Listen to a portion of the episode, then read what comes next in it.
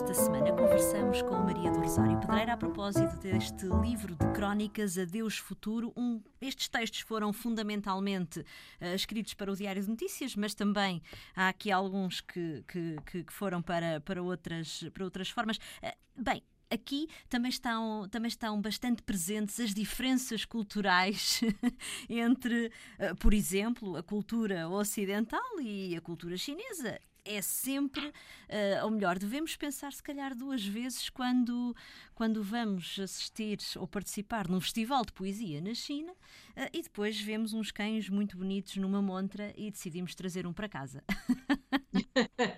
Isso de facto aconteceu com uma poetisa, apaixonou-se pelo cão, uh, disse: Não, eu vou levar este cão para a Inglaterra.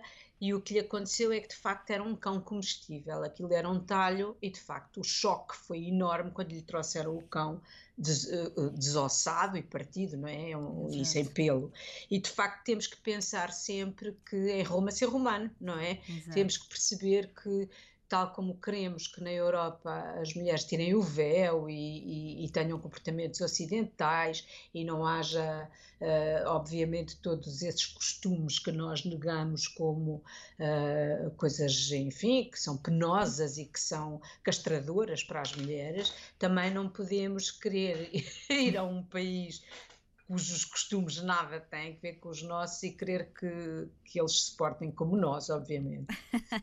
Há aqui outra, outra crónica que, que fala, uh, pelo menos esta, uh, fala também desta coisa de ler, escrever. Essa é uma atividade a que tem dedicado toda, toda a sua vida profissional. Uh, e estão aqui também alguns textos sobre, sobre isso mesmo, sobre o que é, no fundo, o que é ser um leitor e o que é ser um escritor Chegou a alguma conclusão, Rosário? Bem, eu cheguei à conclusão triste, e daí o adeus futuro, que cada vez se lê menos bem.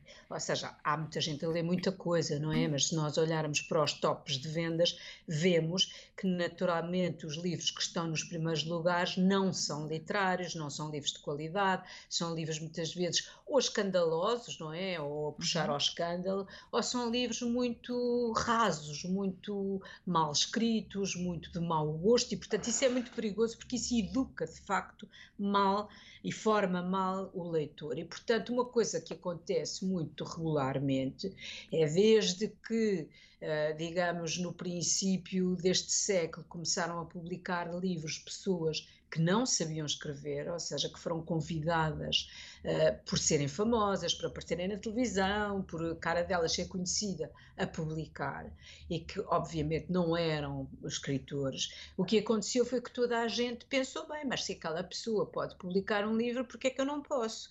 E portanto hoje as editoras estão efetivamente uh, cheias de originais para ler, de pessoas que não, não, não leem elas próprias, Exato. o que é um E até podem ser é? professoras de português, não é, Rosário? Sim, houve professores de português que ficaram muito escandalizados porque tinham um livro cheio de erros e, e, e, isso foi-lhes dito, e então como é que era possível se elas eram professoras de português? Pois esse é outro problema que temos, é que as pessoas que entram nos cursos de letra de letras e de ensino hoje em dia são as pessoas que têm as médias mais baixas e, portanto, isto é um círculo vicioso e a mim parece-me bastante grave. Acho que os professores teriam, por exemplo, de ter uma profissão mais dignificada, ganhar mais dinheiro, ter outros uh, incentivos, digamos assim, e os cursos terem médias mais altas para a entrada, portanto, entrarem as pessoas que realmente gostam de ensinar e que muitas vezes não vão para o ensino porque sabem que, que podem levar a chapada na cara do pai uh, por não terem dado a nota ao filho que deviam dar, não é? Que isto está a acontecer cada vez mais, quando não é, como uma das crónicas diz também, o próprio aluno que bate no professor, que também Exato. já acontece. Adeus Futuro, autoria de Maria do Rosário Pedreira, a edição é da Quetzal. Boas leituras.